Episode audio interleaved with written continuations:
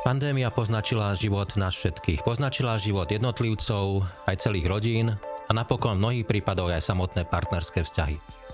Aké sú teda dnes najčastejšie problémy v partnerských vzťahoch?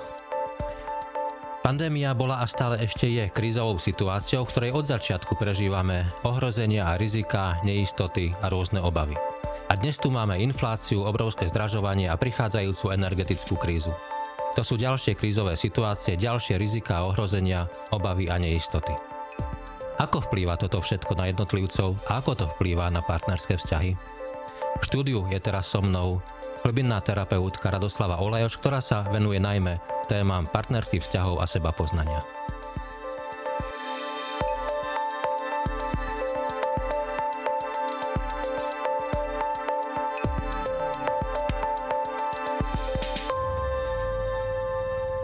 Vítajte v našom štúdiu. Dobrý deň. Som veľmi rád, že ste, že ste prišli. Ďakujem pekne. Um, tá téma, ktorú som naznačil, je veľmi široká, široká komplexná, preto aspoň, aspoň v takom základnom rámci dúfam, že ju e, vieme, vieme naznačiť, načrtnúť. E, keď sme prežívali to najťažšie obdobie pandémie, hoci stále nevieme, čo nás ešte čaká, ale a zda sme z toho najťažšieho, najhoršieho už vonku, tak viacerí psychológovia, a napokon aj v tejto relácii to viackrát odznelo od psychológov, upozorňovali, že v rodinách, vo vzťahoch, alebo aj napokon vo vzťahu človeka k sebe samému, kde sú nevyriešené problémy, kde sú nejaké, nejaké väčšie problémy, tam tá situácia lockdownu, že sme boli uzavretí a tak ďalej, tieto problémy len znásobí, prehlbí a zosilní. Napokon ukázalo sa, že, že počet, napríklad počet prípadov domáceho násilia sa zvýšil a tak ďalej. No, teraz sme v lepšej situácii, nejaký čas od tých najťažších chvíľ prešiel, takže moja prvá otázka je, aké sú dnes v tomto celom kontexte najčastejšie problémy v partnerských vzťahoch, ktoré vidíte či už na základe odborných výstupov, zistení, poznatkov, alebo aj na základe vašej praxe? Mňa veľmi prekvapilo, väčšinou v lete sme mali aj my takú väčšiu prestávku pracovnú. Toto leto som pracovala asi najviac v mojom živote. Mm-hmm. Najviac klientov mi zavolalo počas tých letných mesiacov jún až ten august. Čiže tlačí to na tých ľudí. Kedy si my sme hovorili, že príde sezóna, ľudia sa vrátia z dovoleniek, prichádzajú a s tými svojimi novými krízami. Čiže Najviac sme mali klientov september, oktober, november, potom už samozrejme prichádzajú aj iné vplyvy, ale partnerské krízy prichádzali po dovolenke. Uh-huh. Dnes to, no dnes, v týchto časoch to prichádzalo už počas celého jedného, ako keby počas celého leta. Každý jeden deň som mala 3 až 5 telefonátov, buď na poradenstvo, párovú terapiu, alebo na odporúčanie, že či niečo im aspoň neporadím do telefónu, krízové intervencie. Uh-huh. Preto sme aj do ceníku už zada, ako zadali, že 20-minútová konzultácia online, čo kedysi vôbec nefungovalo, také niečo narýchlo, lebo ľudia cítia vnútorný tlak a dochádza im vnútorná mm, aj motivácia, ale hlavne vnútorná sila. A táto zmena, una... ktorú teraz ste naznačili, súvisí s tým obdobím, ktoré sme prežívali? Je to akoby doznievanie toho obdobia, alebo prečo nastala táto zmena? No ja si myslím, že počas toho prvého lockdownu sa ukázali tie problémy, čiže kde bolo veľa toho násilia, či už psychického alebo fyzického, tak tí partneri sa s tým nejak vysporiadali. Buď išli od seba, alebo sa to tam nejak usporiadalo. No lenže momentálne aj bežne fungujúce páry, teraz som mala počas celého leta, Pekne sme fungovali celú pandémiu, dva roky, idylka, tešili sme sa, však sme si zveladili záhradku, porozprávali sme sa, pozreli sme si spolu všetky seriály, všetko sme navarili, ochutnali všetko, čo sme roky odsúvali a prišla akási prázdnota. Že ten vzťah sa vyprázdnil. Že zrazu už ma to s tým partnerom nebaví. Viete, to ako keď môžete ísť do nejakej reštaurácie a každý deň si dám dať úplne hocičo z toho bufetového stolu a príde ten deň, kedy si poviete, ale ja chcem aj niečo iné. A prečo, prečo je to takto? Lebo je to zaujímavé, je to, je to paradoxné. prečo to tak je? Že je to, je to výsledok nejakej ponorkovej choroby, ktorú prekonali a teraz nastal tento problém, ktorý ste naznačili, alebo, alebo prečo to takto funguje? Mnohí ľudia sú, chcú fungovať v pekných vzťahoch. To znamená, že oni sa investovali alebo prinášali do toho vzťahu len v tej peknej podobe. Čiže budem robiť to, čo partnerovi vyhovuje, mm-hmm. stretávame sa len na tých témach alebo aktivitách, ktoré sú pre nás pohodlné a fajn. Lenže všetko, čo potláčame alebo čo vynechávame, tak sa nám niekde hromadí v tom nevedomí. A potom vzniká podvedomý hnev, alebo častokrát aj úzkosť z tohoto osloviť, lebo máme strach, že zrazu toho partnera buď nahneváme, alebo nejak zneistíme, alebo ohrozíme vzťah. No a teraz, teraz sa vrátim k tej otázke, ktorú som naznačil v úvode. Ktoré sú teda tie najčastejšie problémy, s ktorými sa stretávate? Rozdielila by som to na také, že štandardné problémy, s ktorými chodia ako vždy, to, že ani spolu, ani bez.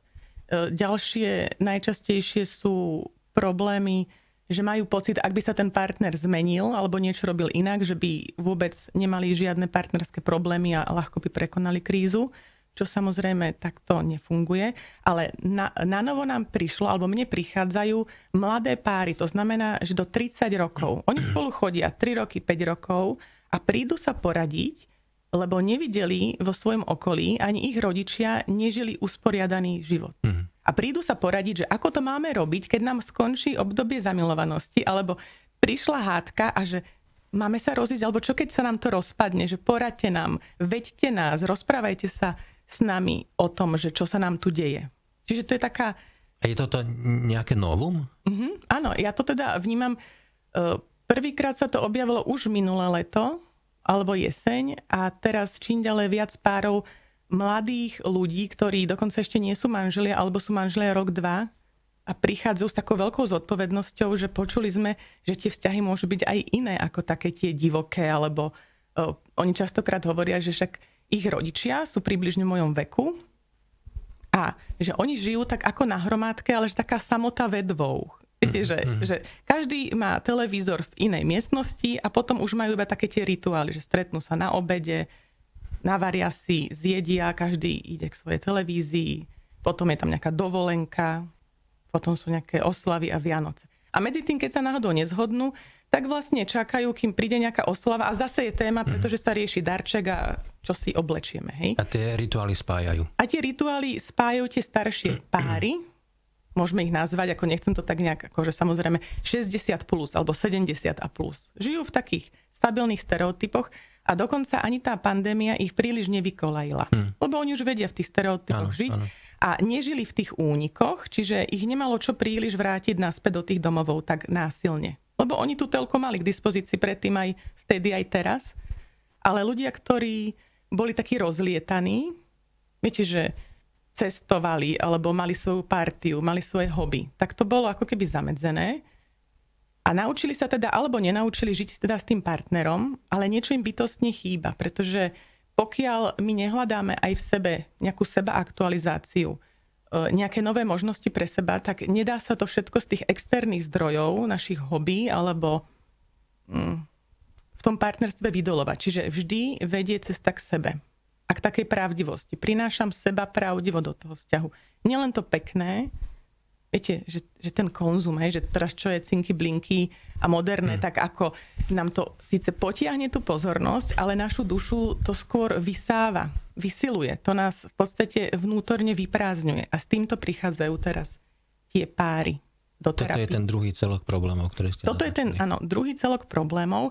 A potom sú to tie dlhotrvajúce problémy, kedy tam prichádza väčšinou už nejaká tretia osoba do vzťahu, nejaká milenka, milenec, alebo im odchádzajú deti z domu, majú tých 25 rokov alebo 20-25 rokov a oni zistujú, že im asi lepšie bude bez seba, pretože mhm. celé toto robili kvôli deťom a už je pre nich neúnosné sa pretvarovať. Že síce ten partner im až tak nevadí, ale už tam nie je nič, čo by ich tak držalo zmysl, s nejakým zmyslom, hej, zmysluplne dokopy. Ak sa vrátim k tej prvej skupine problémov tých mladých ľudí, mhm. mladých partnerov, mladých manželov, tak to, čo ste povedali, ma prekvapilo, pretože mi napadlo, že dostali sme sa ako spoločnosť, ako ľudia tam, že máme problém riešiť základné, bazálne veci, ktoré predtým e, tie generácie ľudí vedeli riešiť, alebo vedeli riešiť e, v bežnom chode v spolupráci s inými, s rodiny alebo inými ľuďmi? Áno, pretože kedysi sa to odozdávalo z generácie na generáciu. My sme v podstate napozorovali, čo je mhm. funkčné a to sme prinášali aj do svojich vzťahov alebo partnerstiev. A keď sme teda videli, že keď jeden kričí a ten druhý je utláčaný, tak sme si povedali, no nechcem sa správať ako mama ani otec, tak hľadajme. Hej? Čiže, sa, čiže tam bola, bol tam nejaký progres. A boli tam tlaky z tej spoločnosti, možno, že kedysi z církvy alebo z náboženstva, ale dnes sa to ako keby celé nejak rozpustilo a veľakrát dnes žijú tí rodičia týchto detí veľmi zvláštne po svojom. Hmm. Dá sa povedať, že taký individualistický štýl, taký viac menej sebecký, že som tam v tej roli partner, um, som tam v tej roli rodičovskej, ale nie som v tej partnerskej aktívne. Čiže ten, ten skúsenostný návod na riešenie problémov pre tú mladšiu generáciu už prestáva fungovať. Prestáva fungovať, pretože väčšina ich rodičov fungovala ako rodičia. Ano. Oni sa proste dohodli ako rodičia. A veľakrát títo mladí ľudia, 25-roční, ani neplánujú mať deti tak skoro, ak vôbec. Čiže oni musia budovať tú partnerskú rovinu a oni pozerajú na to, na tých rodičov, že oni sa nemajú o čom rozprávať. Oni tam riešia len prevádzkové záležitosti, alebo každý má tam ten svoj svet. Je to, je to sprievodný znak alebo sprievodný fenomén dnešnej silne individualizovanej doby a kultúry? Myslím si, že áno. Je to sprievodný jav, ale my by sme stále z toho ešte mohli niečo pozitívne pre seba vyťažiť. Ako? Len musíme ísť trošku viac na hlbinu. Trošku byť menej povrchný, trochu sa stíšiť viac a sledovať, že kto vlastne som, čo potrebujem a do akej miery mi to ten partner alebo vzťah pri, ako sprostredkováva. A netlačiť ako keby agresívne, násilím alebo manipuláciou na toho partnera alebo do toho vzťahu, aby som ja bola spokojná. Pretože tá vnútorná spokojnosť vychádza z vnútorného naplnenia.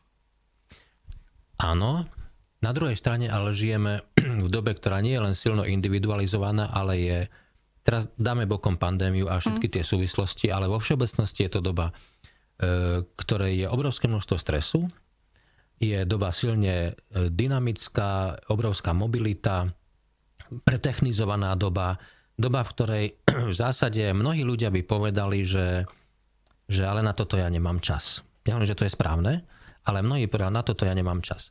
Iní možno by priznali, že, že už nevedia ako na to, čo s tým.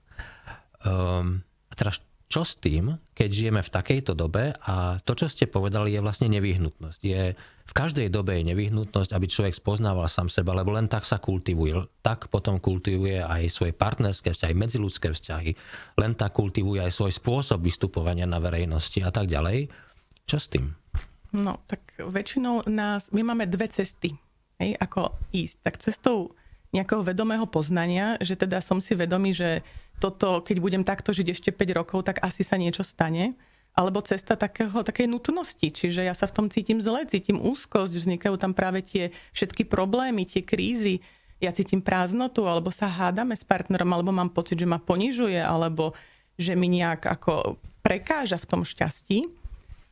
A niekedy mám pocit, že príde ten pár, ako tí klienti prídu na to sedenie s tým, že vedia aj pomenovať ten problém a chcú mi ho ako keby tak vtlačiť. Mm-hmm. Že toto je náš problém a vy tuto niečo s ním robte. Čarovný prútik. Čarovný prútik. A oni naozaj si aj môžu myslieť, že ja viem s tým niečo robiť. To môže byť také zavádzajúce, teda keď sa špecializujem na tie vzťahy, ale som párová terapeutka, ale svojím spôsobom uh, to, že si to myslia ešte tí klienti je v poriadku že bohužiaľ veľakrát tí poradcovia si to myslia, že zvíťazia nad tým problémom bez mm-hmm. toho, aby zapájali priamo tých účastníkov, ktorí to vlastne vyrábajú nechtiac, hej, nevedome. K tomu prispievajú nejakými rozhodnutiami, prístupom, sebou. A častokrát mi to tak príde, že tí ľudia akoby odstúpia, akože odstúpia a, a čakajú teraz, že čo ja s tým budem že robiť. Stane ten zázrak. Že sa stane ten zázrak, že ja im tam odhalím nejaké tajomstvo a ja ale budem robiť to, že ja jednému aj druhému budem odhalovať ich tajomstva, ale základom párovej terapie je vytvoriť pocit bezpečia a istoty. Čiže uh, prvé sedenie, druhé sedenie, niekedy aj tretie sedenie je také mapovanie, že my vlastne hľadáme, že tú pôdu, že kto je na čo citlivý, kto sa ako cíti. Roztápame také lady. Mm-hmm. Ja si tam musím niečo preskúmať. Aj vytváranie dôvery. Áno, my musíme vytvoriť tú dôveru. Aj voči mne oni potrebujú mi dôverovať, že to je bezpečné hovoriť aj o citlivých veciach. Čiže väčšina ľudí ani sa k tej skutočnej párovej terapii nedostane. Pretože už má pocit po troch, štyroch sedeniach, čiže to len nabiehame do tej párovej mm-hmm. terapie, že už sa nám to zlepšilo, my už to vieme. Čiže tam, kde by to malo začať, už majú pocit, že už, už to končí. Lebo tam cítia tú úľavu. Konečne mm-hmm. prichádza pocit bezpečia. Viete, hovoril ste o tom, že prichádza tá neistota. Ona tu už je s nami niekoľko ano, pomaly ano. rokov a zrazu oni ucítia, že ja keď poznávam seba, poznávam partnera, zrazu sme si tu niečo citlivé povedali, tuto vzniká blízkosť. A oni Častokrát sa im to aj podarí, že vedia potom ďalej takto fungovať, ale skutočná terapia trvá aj pol roka, rok. Že nie, no. je to taká, nie je to taká rýchlovka, ano. viete. Ten problém veľakrát vznikal roky. A preto sa na ňom bude musieť aspoň rok, dva pracovať. Lebo úľava ešte nie je riešenie. Hmm. Um, vy ste to naznačili, že už uh, sme tu na v tom čase krízy a tých všetkých problémov, ale oproti minulosti, minulosti boli, boli nejaké obdobia kríz. Pamätáme si, nie tak dávno, pred niekoľkými rokmi bola ekonomická kríza. Predtým bolo obdobie bezkrízové v zásade. Potom prišla migračná kríza, ale vždy to boli tak viac menej samostatne. A teraz niekoľko rokov za sebou prežívame rôzne typy kríz a ešte nevieme, aké krízy máme pred sebou, s akými dopadmi. No a teraz aké dopady to môže mať na, na jednotlivca a na, na partnerské vzťahy, keď, keď permanentne prežívame rôzne takéto stresové situácie. Teraz hovorím o bežných, obyčajných ľuďoch, ktorí, ktorí, ktorí si pomaly už nebudú môcť dnes dovoliť kvalitnejšie potraviny, lepšiu dovolenku v zahraničí. Čo to všetko s nami môže urobiť? Tak sú dve možnosti. Buď nás to donúti pre, že, že, chcela som povedať predčasne, ale ako prirodzene dospieť k tej zodpovednosti mm. za seba, partnera, rodinu, spoločnosť, aj za túto planetu až, jednoducho správať sa zodpovedne. Trošku si premyslieť tie naše rozhodnutia, kroky, že čo vlastne ja vyrábam. Veľakrát mám pocit, že tí ľudia vôbec nepozerajú ani len o krok dopredu a nie to ešte o nejakých 5-6 krokov. Viete, že, čiže učiť sa takej zodpovednosti. Núdza nás podľa mňa prebudí, a párový terapeut pomáha, aby sa tí ľudia aj ako keby aby precitli. Nielen mm. sa prebudili, čiže videli to, čo sú tam nejaké tie nitky súvislosti v ich osobných životoch, ako na to majú priamy vplyv, ale aby precitli. To znamená, aby som cítila, čo ja potrebujem, čo mi robí dobre. Keď ja niečo hovorím, cítila toho partnera, že čo jemu to spôsobuje, prečo mi uniká, keď ja takýmto spôsobom sa s ním rozprávam. Veľa ľudí to ani len nevidí, mm. necíti, a tým pádom ťažko tam môže prísť skutočne k nejakým zmenám. Ale keď nás tá núdza dotlačí k tomu, tak poprvé už asi nebudú ani peniaze na to, aby chodili na párovú terapiu. V dnešnej dobe to vôbec nie je hm. lacná záležitosť.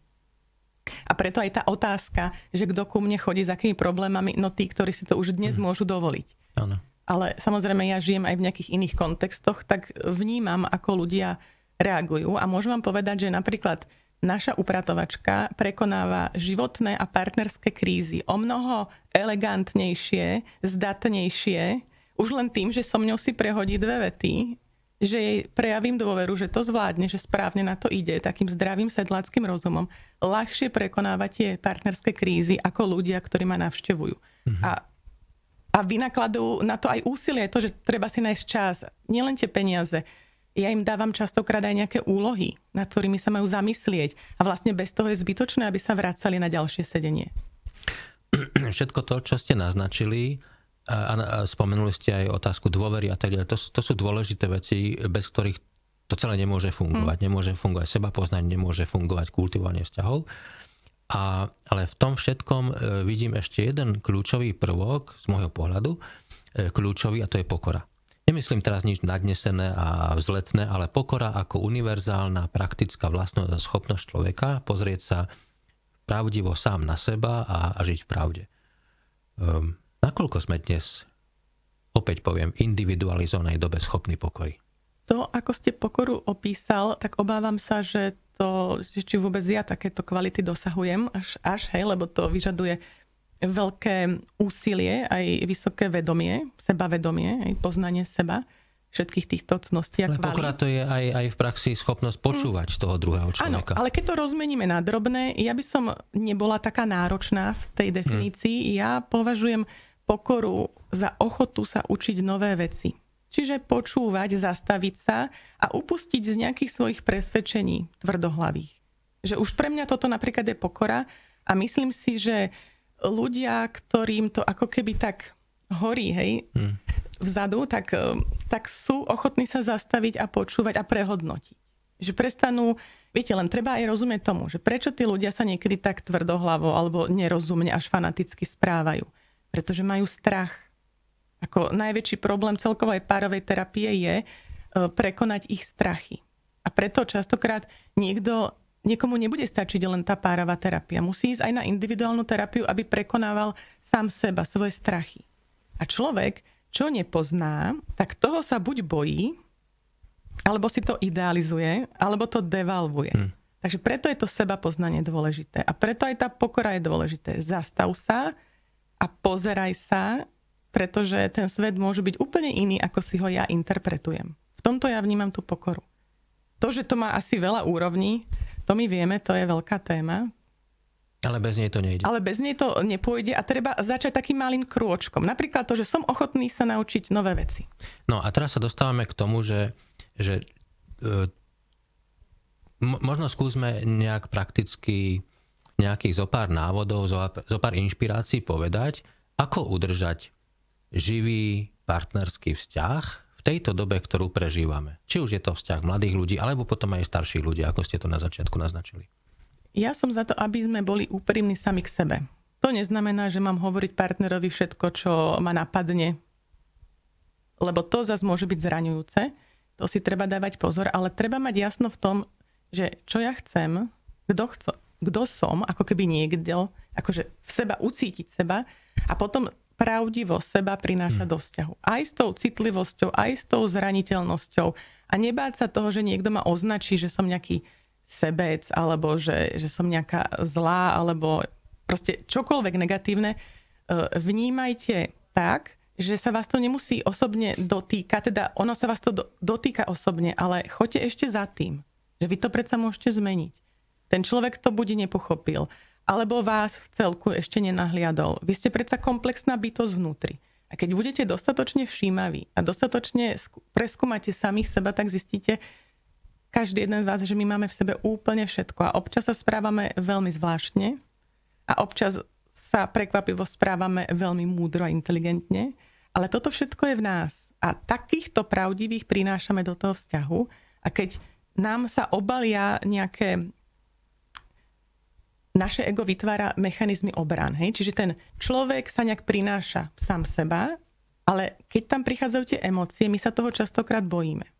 A ideme do tej úzkosti, hmm. do strachov a začneme tam vyrábať nejaké manévre, ktoré sú buď kompenzačné, čiže chceme vykompenzovať ten dobrý pocit, o ktorý prichádzame. Čiže tým, že ešte nepoznám samú seba, tak sa môže sa mi zdať, že ten partner, keď na mňa škaredo pozrel alebo zdvihol obočie, že u mňa sa to môže čítať, že on uh, nejak mnou pohrda. Hmm. Ale keď sa ja pozriem donútra, že ako to ja mám sama so sebou, a poďme teda o tom komunikovať, ako to on vlastne má s tým pohrdaním, alebo do akej miery on si váži mňa a kedy vie čo oceniť na mne alebo na tom, čo prinášam do vzťahu a kedy je nespokojný, tak keď to celé ako keby preskúmame v tých širších kontextoch, tak zistíme, že nie je čoho sa obávať. Lebo poznanie v podstate nás uvoľňuje do toho, aby sme mali väčšiu odvahu ešte viac a viac objavovať. Pretože ľudia, ktorí prichádzajú s tým, že tu mám problém a vyriešte mi to, tak ja im môžem povedať, že ako náhle začnete spoznávať samých seba, tak uvidíte možnosti, ako vy prerastiete tento problém, pretože to je iba jeho pomenovanie tými, týmto slovníkom, týmto vašim pohľadom na svet na seba, ale časom uvidíte, že to je jak špička ľadovca, a my môžeme ten ľadovec nielenže spoznávať v celej šírke, ale ho aj podplávať. Hmm. Uh, zároveň ale ste naznačili, že, že si veľakrát vytvárame únikové mechanizmy. To znamená, že, že by sme mali byť schopní reflektovať aj naše vlastné únikové mechanizmy. Ako na to? No, najskôr si ich pripustiť. Pretože veľakrát keď sa človek dostane do nejakého nedostatku, že mám pocit, že má málo lásky, alebo málo pozornosti, alebo si ma niekto neváži, takto v našej psychike nás zalarmuje k tomu, aby sme boli sebeckí. To znamená, že keď my sme v tom vzťahu, my začneme fungovať z tých našich obrán a vtedy vôbec nás nezaujíma ten partner. My si to potrebujeme vydobiť. Keď sme silní, tak si vieme vydobiť pozornosť, aspoň proste nejakou drámou. Alebo potom, keď sa vrátime teda k tým únikom, tak si všimnite, ako my veľmikrát akože unikáme z tém, hej? Mm-hmm. Že niečo, čo je citlivé, tak my to vieme buď šikovnejšie, alebo menej šikovnejšie ako obísť. Buď keď vieme, alebo nevieme. E, čiže radím ľuďom, že skúste si pozrieť, že kde máte unikové tendencie v komunikácii, o čom sa nechcete baviť, čo sa vás dotýka. Ale to zatiaľ všetko len pre seba robte. Až potom s tým prichádzajte k tomu partnerovi, keď budete mať trošku o sebe jasno. Pretože my keď sa objavujeme v tých hádkach, tak e, veľmi častokrát tam narobíme viac škody ako osohu a nemáme potom už tú silu retrospektívne sa na seba pozrieť. To by sme sa museli nahrávať na kameru a, a nejak sa tam ako keby kaučovať v tom, že aha, že ty keď si urobil toto, tak pozri sa neverbálne, ja som sa stiahol a mne tu na sekundu vypl, vypla tá hlava a ja potom zrazu som išiel z nejakej proste útočnej reakcie, lebo som mala pocit, že toto. To znamená, že základom toho, aby som mal zdravý vzťah medzi ľudských vzťahov alebo v partnerskom vzťahu, je to, aby som mal zdravý vzťah k sebe samému. Áno, ale v dnešnej dobe to nie je také jednoduché vytvoriť, pretože my ešte okrem tých únikov máme aj tendenciu sa umrtvovať. To znamená, že keď ja pozriem na seba, ako sa vnútri cítim po nejakej hádke, tak väčšinou tam buď ten človek cíti prázdnotu, úzkosť alebo chaos. A nikto v tom nechce proste zotrvať, prečo by sme mali chcieť. Je to aj nepríjemný pocit. Je to veľmi nepríjemné. Ale keby sme v tom vydržali, keby sme sa do toho spustili, tak sa nám to začne akoby rozvidnievať začneme rozlišovať, ale upozorňujem, ono to niekedy trvá mesiace, roky, hej, to zase si nemyslíte, že to máte na počkanie po jednom nejakom výcviku. Alebo... Znamená to mať odvahu, ochotu a schopnosť nahliadnúť aj tie nepríjemné veci a to poviem tak, že prežiť si to nepríjemné, na čo ano. narazíme v sebe. Áno. Jednoducho dovoliť si aj tie emócie.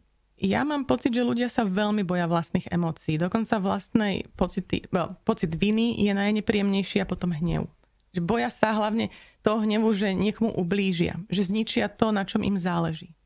A potom budú mať tu, tu, ten pocit viny, ktorý najťažšie my vieme teraz udržať. Mám aspoň taký pocit, že pocit viny je najťažšie priateľný. Hej? V tých partnerských vzťahoch veľakrát sa podarí problémy vyriešiť, určite s tým máte skúsenosť a veľakrát sa možno nepodarí problémy vyriešiť, možno, že aj s tým máte skúsenosť, neviem. Ehm, kedy je ten čas, Kedy sú nastanú tie momenty, keď už jednoducho ten vzťah treba rozseknúť? Pýtam sa na to aj preto, lebo najmä v religióznom prostredí veľakrát, najmä že nám sa hovorí, veď to obetujte, veď to trpte, veď to neste a, a pridávajú sa religiózne dôvody, ako modlite sa, obetujte to a tak ďalej a tak ďalej. A, a, a títo ľudia veľakrát zostávajú potom, sú čoraz viac ponáraní do depresí, frustrácie a nefunkčných vzťahov a, ešte viac trpia. E, kedy je ten čas rozseknúť vzťah? Keď to minimálne jeden z nich tak cíti, ale e, keď teda sa vrátime k tomu, že tá pôvodná kultúra, ktorá nás tu formovala donedávna, mala taký vplyv, že chcela po nás, aby tá žena sa obetovala, tak ja si myslím, že my nechápame skutočné slovo obety. Ano. A vidíme opač, akože niečo opačné. Veľmi často do individuálky mi chodia ženy, ktoré bohužiaľ majú dve aj tri deti a prichádzajú na to, že keď už majú, má to najmladšie dieťa 3-4 roky, tak ona povie, že ona vlastne jej prevláda nenávisť mm-hmm. a mhm. vnútorný odpor voči tomu materstvu, voči nárokom tých detí. Že jednoducho to už akože vychádza jej pravda na povrch a tým, že ona je tak preťažená, tak už sa tam aktivujú tie sebecké tendencie a potom ona vtedy môže mať tú depresiu. Mm.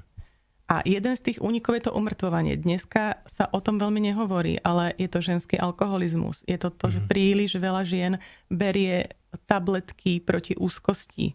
Veľa žien je na antidepresívach. Mohli by sme sa ešte veľmi dlho e, rozprávať, ale celkom na záver.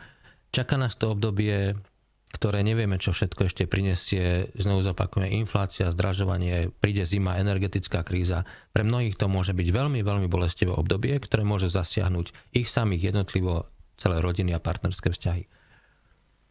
Čo nás teda čaká z tohto hľadiska? Aký ten nápor e,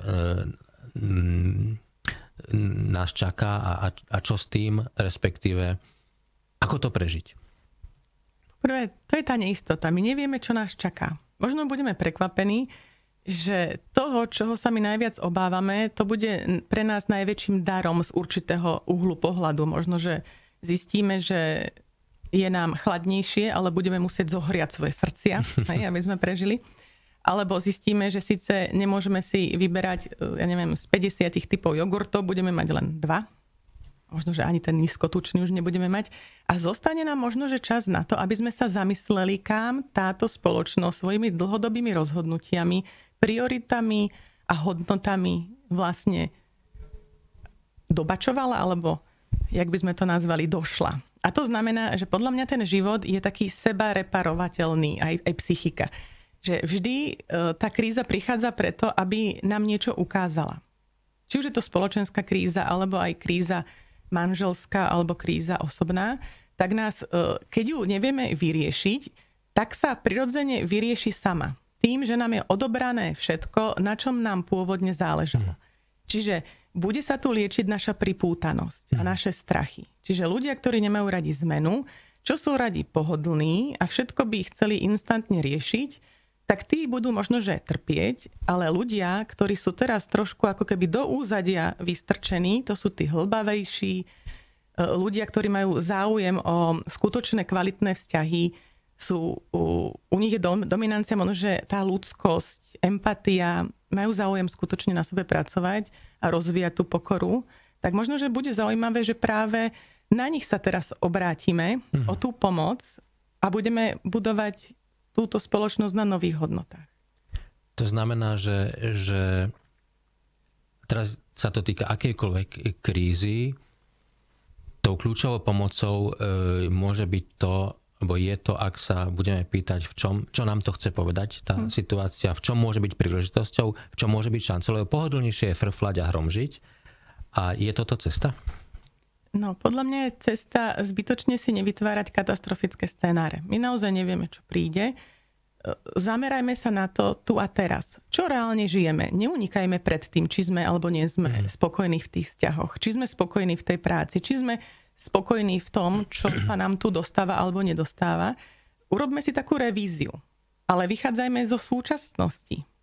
Viete, lebo môžeme si povedať, e, že áno, tá tie posledné 2-3 roky boli veľmi ťažké, ale mnohým ľuďom to veľa prinieslo, keď ano, sa o ano. tom rozprávame. A takisto nám môžu aj ďalšie obdobia priniesť na nejakej úrovni veľké dary.